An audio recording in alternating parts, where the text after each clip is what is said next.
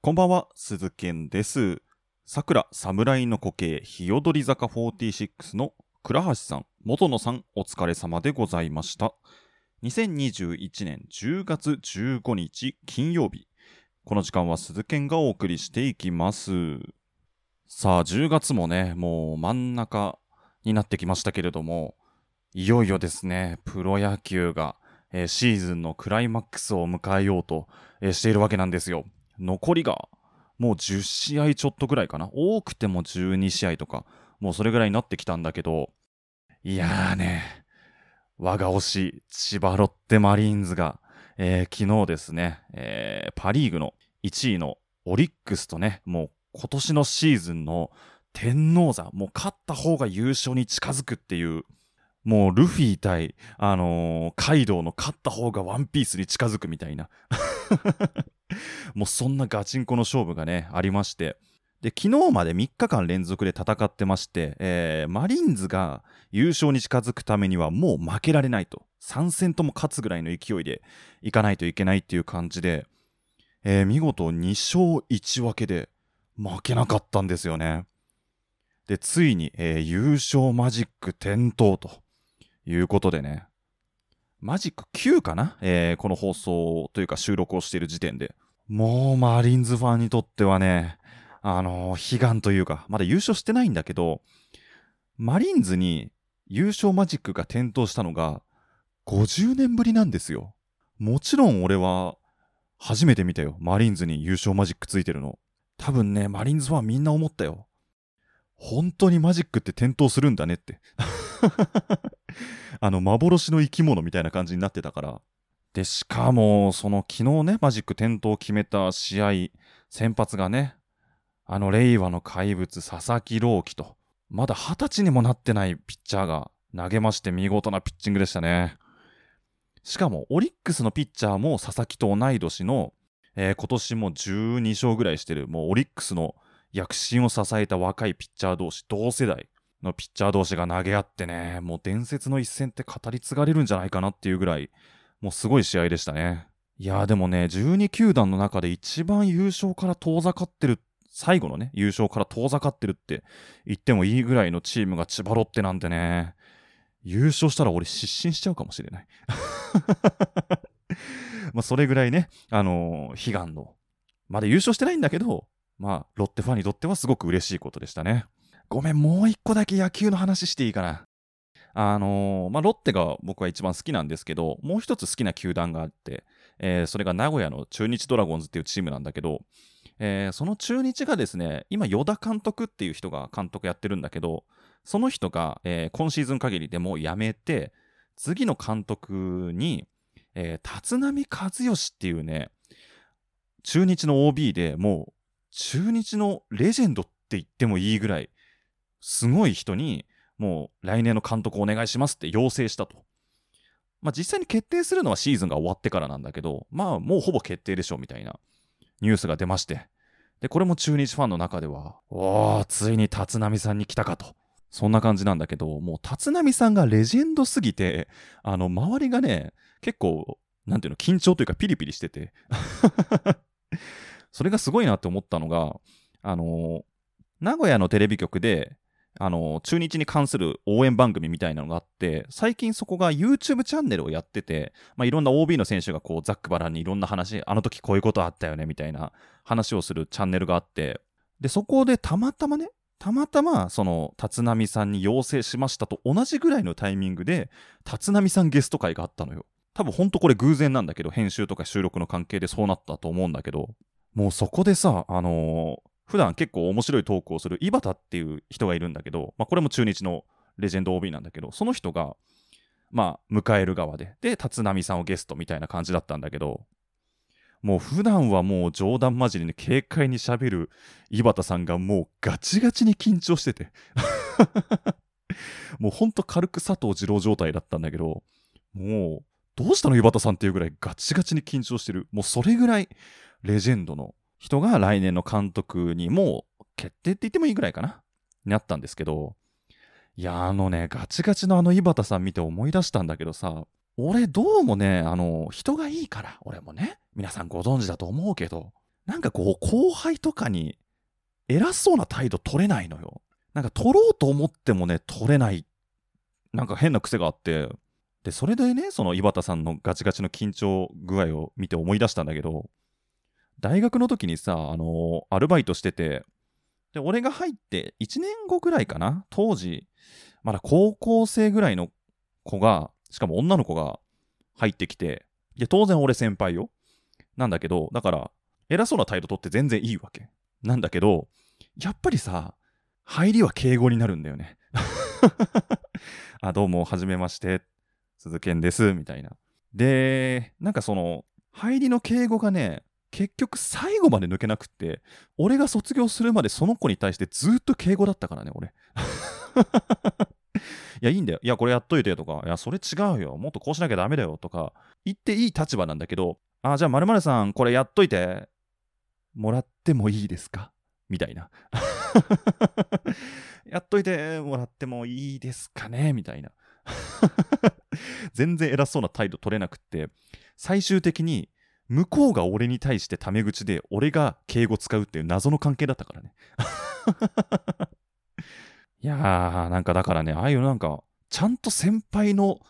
態度取れる人ね、すげえなって思うんだよね、俺ね。なんかこう偉そう。偉そう、別に立浪さんがすごい堅苦しい、気難しい人ってわけじゃないんだけど、なんかこうちゃんと先輩みたいな、ピリッとする先輩みたいな、こうオーラを出せる人ね、すごいなって思いますね。俺もちょっと一発やってみるか。おいリスナー、このラジオ、正座して、心して聞け。すいません、なんでもないです。ごめんなさい。いつも聞いてくださってありがとうございます。えー、では、長くなりましたね。今週も始めていきましょう。鈴研のミッドナイト番外地。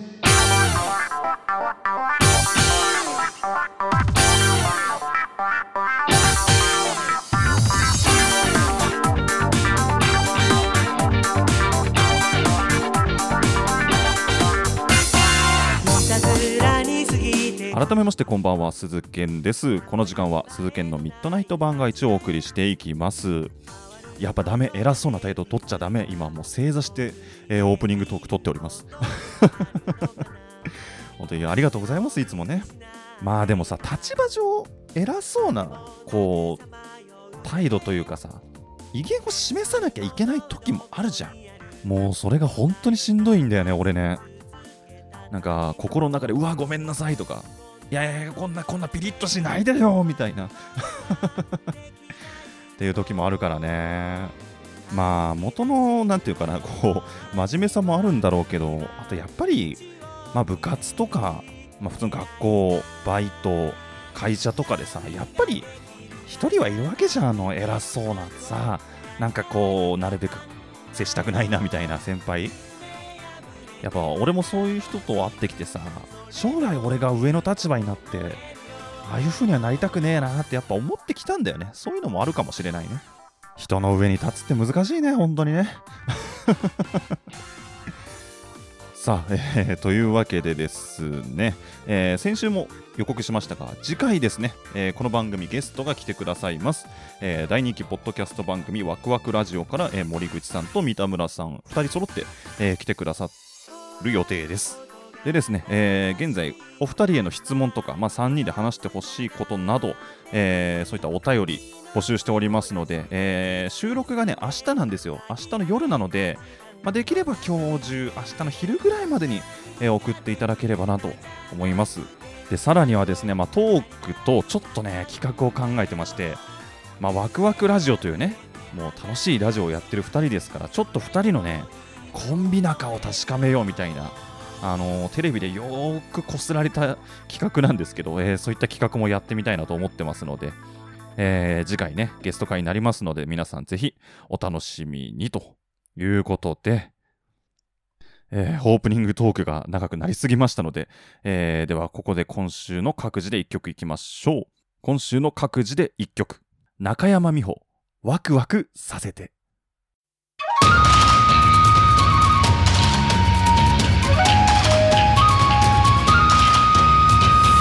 見のミッドナイト番外地ねえねえ原子の無駄遣いって知ってる？えー、知らないの？原子の無駄遣いとは時間も空間も原子レベルで無駄にする番組である。せーの。毎週水道更新中 UFO UFO UFO 鋼のトマト。ハガトマ鋼の絆へ届けよう。目指すは太陽トマト色。元気に登場愉快な仲間。東海ザープロジェクトが愛知県東海市から。ニューウェイ。ブを巻き起こすラジオ。その名も？鋼のトマト。鋼のトマトはシーサーブログ iTunes から絶賛不定期配信中。あなたはだんだん聞きたくなる。聞きたくなる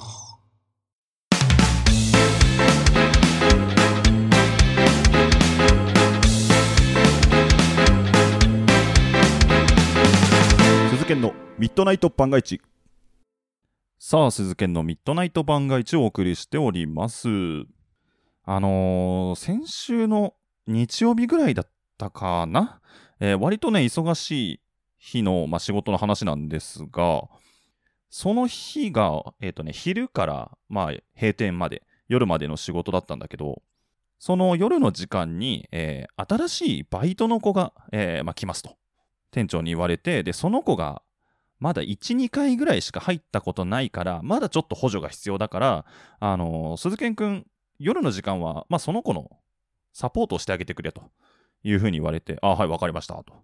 で、まあ、その子、すごくいい子なんだけど、ちょっとおっちょこちょいというか、なんていうか、抜けてるというか、えーそんなところあるから、まあ、注意しといて、みたいな感じで言われて。でも俺その子会ったことないから、まあ、そんな感じの子なのか、ぐらいだったんだけど、で、夜の時間になって、で、夜のバイトの子が出勤してくる時間なんだけど、その子がね、来なかったのよ。あれ？と。あれ、まるくん来ないですね、みたいな話をしてた時に、もう俺わかるんだけどさ、店長が若干こう、ピリッとしたのよ。あ、ちょっと怒ったな、この人、みたいな。もうわかるよ。ずっと一緒に仕事してるからさ。で、どうやら、あのーその前の出勤の時もちょっと、やらかしというか、あのードタキャンがあったらしくって、出勤する当日の昼間ぐらいに、店に電話があって、あのー今日急遽ワクチンを打たなきゃいけないことになったんで、えーバイト出れませんみたいな。ことがあったらしいのね。俺はその時いなかったんだけど。で、急遽、あのー昼のパートさんが夜まで入るみたいな、もう大慌てみたいなことがあったらしいのね。それを経ての、この間の日曜日、遅刻ですと。若干やっぱりピリッとするよね。で、まあ、1、2分かな遅れて、まあ、その子が来たんだけど、で、すいません、すいませんって言って来たんだけど、で、俺は、おおあ、君がまるくんね、みたいな感じだったんだけど、もうさ、店長の顔見たらさ、バッキバキに怒ってんのよ。もうわかるの？もう目見ただけでわかるの。あ、やばいわと。で、うちの店長って、あの、めったに怒らないのよ。まあ、ガチギレとか本当にない。ましては、アルバイトの子に本気で怒るなんてことは、よっぽどのことがない限りないんだけど、もうその日はさ、もう目がクワーってもう開いて、まるくん、遅刻だよ遅いよ前回もそうだったけど、遅刻だからね、ちゃんと間に合うように来てね。怖って俺が思った。こんなにもう目バッキバキにバー開いて、もう口調も強めで、もうなんていうか怒りのレベルが5段階あってさ、まあ、5がマックスだとしたらもう6ぐらいの怒りなのよ。こんなに怒ってる店長、初めてかもなぐらい。ましてアルバイトの子にと思って。どんだけこいつ、その前のシフトの時やらかしてんだよと思って。多分、あの、ワクチンでのドタキャン以外にもなんかやったんだろうね、きっとね。で、その店長の怒りでさ、俺もちょっとビビっちゃって。うわー、店長怒っててるわーと。別に俺が怒られてないんだけど、すげえ怒ってんじゃんと思って。で、まあその子来たから俺がサポート役で。で、最初、レジをね、とにかく、まずやらなきゃいけないから、で、その子に、レジ打ちをやってもらって、俺は横に立って、まあなんか困ったことがあったらサポートしてやってくれと。で、あとちゃんとレジ打ちができてるかを見ててと言われて、まあ、その子レジ入って、俺が横に立って、まあいろいろ補助してたんだけど、で、まあその子レジの操作自体はそんなに、まあ問題はない感じだったんだけど、まあやっぱり入りたてだから緊張もあって、で、あとすごいやつで、あのー店長から怒られたから、しょっぱなでね。多分緊張もあったんだろうね。あのー手がね、ちょっとやっぱりちょっとプルプル震えてる感じ。で、足元もなんかちょっと落ち着かないようなそわそわしてる感じなのよ。で、なんかそれ見てさ、俺の方もまた緊張してきちゃって。なんかまあさっき店長に怒られてたの。なんか俺、人が怒られてんの見ると俺が悲しくなってきちゃうタイプの人間なのね。プラス、まあなんか緊張してるの見て俺もなんか緊張してきちゃって。で、なんならちょっと離れたところで店長もなんかこっち見てるしみたいな。まあそういったなんか緊張と、こいつ大丈夫だな、やらかさないよなっていう、まあちょっと不安もありながら、まあレジをこれ見てたんだけど、そしたら、まあ日曜日の夜だったからさ、一番店が混む時間なのね。もうずらーってレジ待ちの行列がさ、もう店の端っこぐらいまで行っちゃうぐらい、すごい混んでて、で、これさすがにもうレジフル稼働しないとダメだってなったから、俺が、あのその子の横からそれて別のレジを開けなきゃいけないぐらいになっちゃったのよ。で、俺がレジ打って、で、その新人の子はもう一人でしばらく打たなきゃいけないってなった時に、なんかこう、俺がレジ打ちながらチラーって見たら、あーなんか、なんか困ってんな、みたいな。でも俺もレジ打ってるから助けに行けないなと思って。でもその子あわあわしてんの見えたから、俺が、その従業員呼び出し用のボタンみたいなのがあるから、レジ来てくださいみたいな。それを押して、〇〇くん困ってるんでちょっとお願いしますってやったのよ。で、そしたら店長が来てくれて、なんかサポートしてくれたのよ。で、なんかやってるのね。で、まあ一通りレジが空いて、俺が、あ、店長ありがとうございましたって言って、その子の横に戻ってきたら、また店長の目がバッキバキに開いてんのよ。ああ、もうこれ完全にやったなと思って。で、そしたら、あのー鈴木君ごめん、ちょっと一回レジ入っててって言われて、あのーその子呼び出されて、で、店の端っこの方でさ、まるまるくん、この前もこういうことやったよねって、こういう風にやってねって言ったよねみたいなのを、またすげえ怒られてんのよ。で、さっきも言ったけど、人が怒られてんの見ると、俺もシュンとしちゃうタイプだから。なんでまた怒られてんだよと思いながら、まあ、レジ打って。で、まあ、一通りレジをやった後に、まあ、レジ以外にもいろいろと仕事があるから、まあ、それも一通り教えてたんだけど、で、まあ、その教えてる途中もさ、まあ、俺も普段こんな感じだから、まあ、なんとかだよねとか、こう、冗談言いながらさ、はははって言ってたんだけど、もうその子さ、気落ちしちゃってんだよね。多分、真面目でいい子なんだよ、きっと。だから、こう、ああ、そうっすね、みたいな感じになって、なんか俺が滑り倒してるみたいになって。なんか俺一人が笑ってるみたいな。それこそさ、オープニングトークじゃないけど、絡みづらい先輩みたいになっちゃってて、逆にね。で、まあ若干俺も気落ちしながら、まあいろいろ教えてて、で、最後にちょっとメンズがね、あの、頑張ってやらなきゃいけない仕事っていうのがあって、まあそれが何なのかっていうと、あのね、店の外に、なんていうかな、横断幕みたいなのを、こう、吊り下げてるんだけど、例えば、えー今日は特売やってる日ですとか、今日は化粧品感謝デーですみたいな、そういった横断幕を店の外のもう高いとこに吊り下げるっていう作業を、まあ、うちの店ではメンズがやるっていうルールになってるから、まあ、それも仕込んであげましょうという感じになって、で、俺がその子引き連れて、横断幕のその取り替えのやり方を教える、プラス、あと、な、なんて言えばいいのかな。まあなんか、店の外の飾り付けの一部かなんかが壊れちゃってて、これもついでに直しといて、みたいな感じで言われたのよ。で、ああ、はい、わかりましたって言って、まずその横断幕の取り替えの説明をその子にしてる途中で、俺がお客さんに捕まっちゃったのよ。すいません、ちょっと聞きたいんですけどって言われて。で、捕まっちゃったもんはしょうがないから、あ、はい、わかりました、今行きますって言って、まあちょっとその子を残して、俺がそのお客さんの案内に行っちゃったんだけど、で、思ったよりその、接客が長引いちゃったのよ。15分ぐらいかかったのかなで、その接客終わって戻ってきたら、もうその子が完璧に横断幕も取り替えて、なんなら、その、もう一つ頼まれてた装飾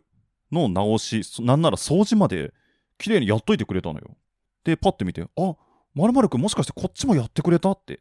聞いたら、あ、はい、やっときましたって言われて、うわ、ありがとうって。意外といいやつじゃん、気利くじゃんと思って。で、別にその作業も間違えてなかったから、あ、ありがとうね、助かったわって言って、まあ俺の中では結構その子の好感が上がったの。で、まあいかんせんさ、あの店長にさっきバッキバキに怒られてるし、なんとかこの子の株を上げてあげたいなと思ったのね、俺はね。ずっと怒られてなんかこう、どっちかっていうと仕事できないやつって思われてるのちょっとかわいそうだったから。で、こんないいところもあるし、これはちょっとこの子の株を上げてあげたいなと思って、まあ、一通り作業終わって、で、店長に、あ、ああの作業教えておきましたって言って、それに加えて、いやー、まるまるくん、あの装飾の直しとか全部やってくれて、掃除までしてくれましたよ、助かりましたわって言ったのよ。で、普通モードの店長だったら、えー、そうなんだ、助かる、ありがとう、みたいな感じで言ってくれるんだけど、もうその時はもう、バッキバキに怒ってたからさ、あーぐらい。それぐらいのリアクションで、よっぽどこの人怒ってたんだなと思って。で、まあまあまあまあ、店長の中での株は上がんなかったけど、で、まあ俺の中ではいいとこ見つけられて、俺の中ではそのその子のね、えー評価上がったぜみたいな感じで思ってたのよ。で、まあ閉店して、で、閉店後に、まあいろいろと日経表みたいなの書かなきゃいけないんだけど、で、その時に、まあいろいろとまとめなきゃいけないものがあるのね。あの、領収書の控えだったりとか、まあいろいろあるんだけど、あとは返品処理した控えとか、まあそういったものをまとめなきゃいけないんだけど、その返品処理した控えが1枚足りないってなったのよ。で、これは絶対にあの必要なものだから、あれないなと思って。で、パーって探してレジのところとか探してもないのよ。で、その新人の子に、あれこういうの見なかった？って聞いたら、いや、見てないっすね、みたいな感じで、あれおかしいな。でもそれ絶対なきゃいけないから見つけ出さなきゃなと思って、あちこち探して。で、もしかしたら間違って捨てちゃってるかもしれないから、ゴミ箱をさ、あさって本当に、ガッサー手突っ込んで。でもないのよ。あれ？と思って。で、店の防犯カメラ見返してたの。レジの様子も映ってるから。で、例えば間違って捨てちゃったとか、そういった様子見れるから、あれ？と思って、この、リプレイ検証のようにさ、あの、防犯カメラ巻き戻して、これかな？いや、違うな、みたいな感じで見てたら、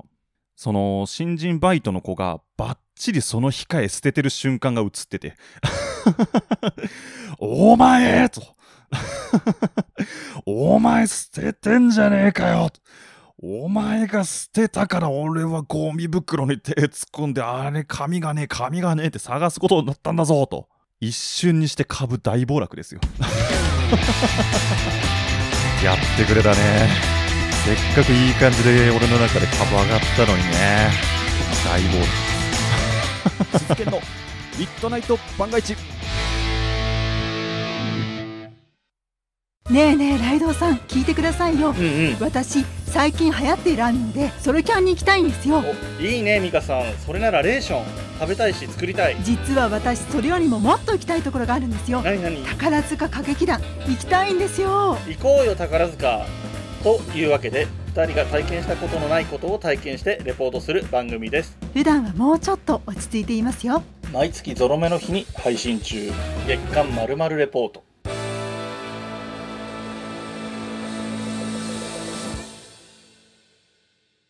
プログレ中華水曜日。ブログプログレ中華水曜日。プログレ中華水曜日、孤独が楽しすぎる女が、お一人様を満喫する様子をお伝えする音声プログラムです。ちなみに水曜日には配信しません。それではさようなら、よろしくねプログレ中華水曜日。プログレ中華水曜日。プログレ中華水曜ここはどこだ？ここは一体どこなんだ？教えてやろう。ここは、ミトナイト番外地。品川区じゃね？いや違う違う違う違う違う。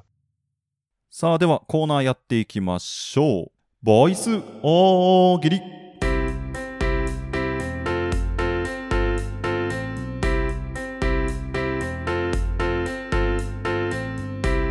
さあやっていきましょう。ボイス大喜利のコーナーでございます。このコーナーはみんなで大喜利を楽しんでいこうというシンプルなコーナーでございます。スプーンで聞いている方はトークのページを使って皆さんの声で回答してもらったり、その他プラットフォームで聞いている方はメールまたはリプライにで回答してもらって大喜利を楽しんでいくコーナーでございます。さて、えー今回やっていくお題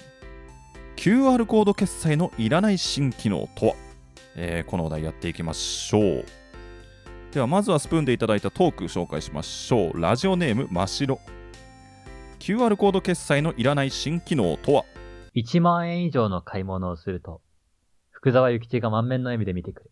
あの、ペイペイの時に諭吉スマイルが来るんだろうね。いいじゃないの、1万円払ったら。諭吉さんニコ、ペイペイみたいな。もう、スカッとするよ。なんかでも、それぐらいの遊び心あってもいい気はするけどね。ちょっとそれ面白いかもしれないな。いいですね。ありがとうございます。えー、じゃあもう一個、メールでいただいたものを紹介しましょう。ラジオネーム、みかん職人。QR コード決済のいらない新機能とは？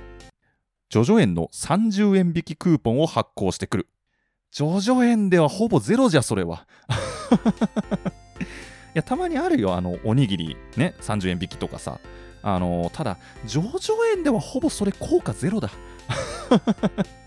単価が違うんだからさ。ねえ、うん万円お肉食べて30円引かれたところでだよね。桁が2つぐらい足りないよね。これ使われた店側もちょっと計算めんどくさくなるもんね。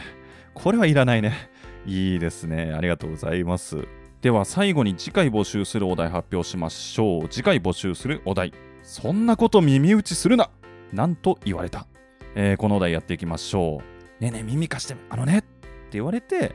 いやなんでそんなこと耳打ちすんだよって言っちゃうような、えー、一言を考えてくださいというお題でございます。スプーンで聞いている方はこの後トークのページ作っておきますのでそちらから回答お願いします。その他プラットフォームで聞いている方はメールまたはリプライにて回答お願いします。メールはすべて僕の Twitter の固定プロフィールにリンクが貼ってありますのでそちらから送ってください。僕の Twitter の ID、鈴剣アンダーバー AM、suzuken アンダーバー AM でございます。皆様からの回答お待ちしております。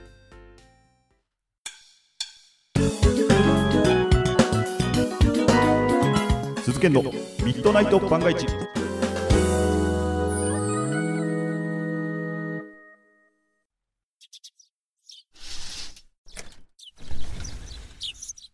さあ、今日は何しよっかな？お、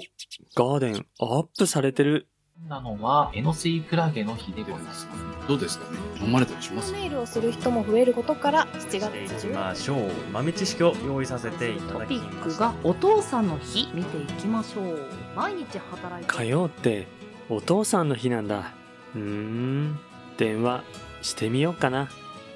ウィークリーガーデンは毎週日曜日午前10時。各種音声サービスからオンエア。旬な情報耳に届く四季とりどりをカルチャーシェア。公式ツイッターおさこの部屋もチェック。日曜日の朝のホリデーレターウィークリーガーデン。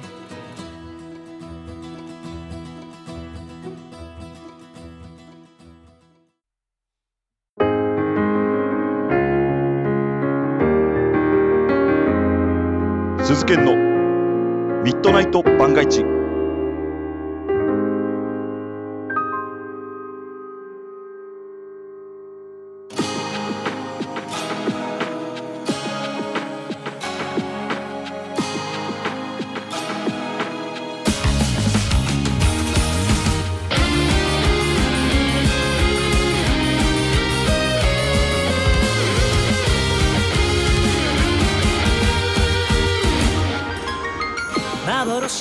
お送りしてきました鈴研のミッドナイト番外地そろそろお別れの時間でございます。あのさっきの QR コード決済のやつで思い出したけどさ最近ってさあの公共料金とかもさなんていうの請求書が来てそのバーコードを読むと PayPay とかで支払えるみたいなサービスもまあ結構出てきてるじゃないですか。でこの間初めて水道料金を PayPay で払ったんだけどあれなんかちゃんと払えてんのか不安になるよね。俺だけ？まコンビニとかで払うとさちゃんと何そのスタンプ？バーンって押してくれて機械をさあのそれぞれ持っていくみたいな感じなんだけど PayPay とかってそれないじゃん。だからこれなんかさ俺ちゃんと払ったんだよ。で履歴も残ってるから大丈夫だと思うんだけどこれさなんかしばらく経ってさ鈴研さん水道料金未納ですみたいな感じで言われて止められたら嫌だよね。いや まあそんな話はどうでもいいんですよ。えーというわけでね、えー連日お伝えしてますけども、えー次回の放送はワクワクラジオから森口さんと三田村さんがゲストで来てくださいます、え久々のゲスト会で楽しみとねちょっと緊張もありますけども、えそちら楽しみにしていただければなと思います、えメールもまだまだ募集しておりますしなんならあのコンビ仲選手権みたいな、えお題というか質問も募集しておりますので、えーよろしければ送ってください。さて、えーこの番組皆様からのメールをお待ちしております。各コーナーへの投稿はもちろん番組の感想普通歌などもお待ちしております。メールはすべて僕のツイッターの固定プロフィールにリンクが貼ってありますのでそちらから送ってください。僕のツイッターの ID 鈴剣アンダーバー AM SUZUKEN アンダーバー AM でございます。またツイッターにてハッシュタグミッドナイト番外地をつけてツイートしていただきますと、えーこちら活動のモチベーションになりますので、えー感想コメントなどぜひぜひよろしくお願いいたします。ということで世を楽しむ住人よ番外地でまた会おう。お相手は鈴剣でした。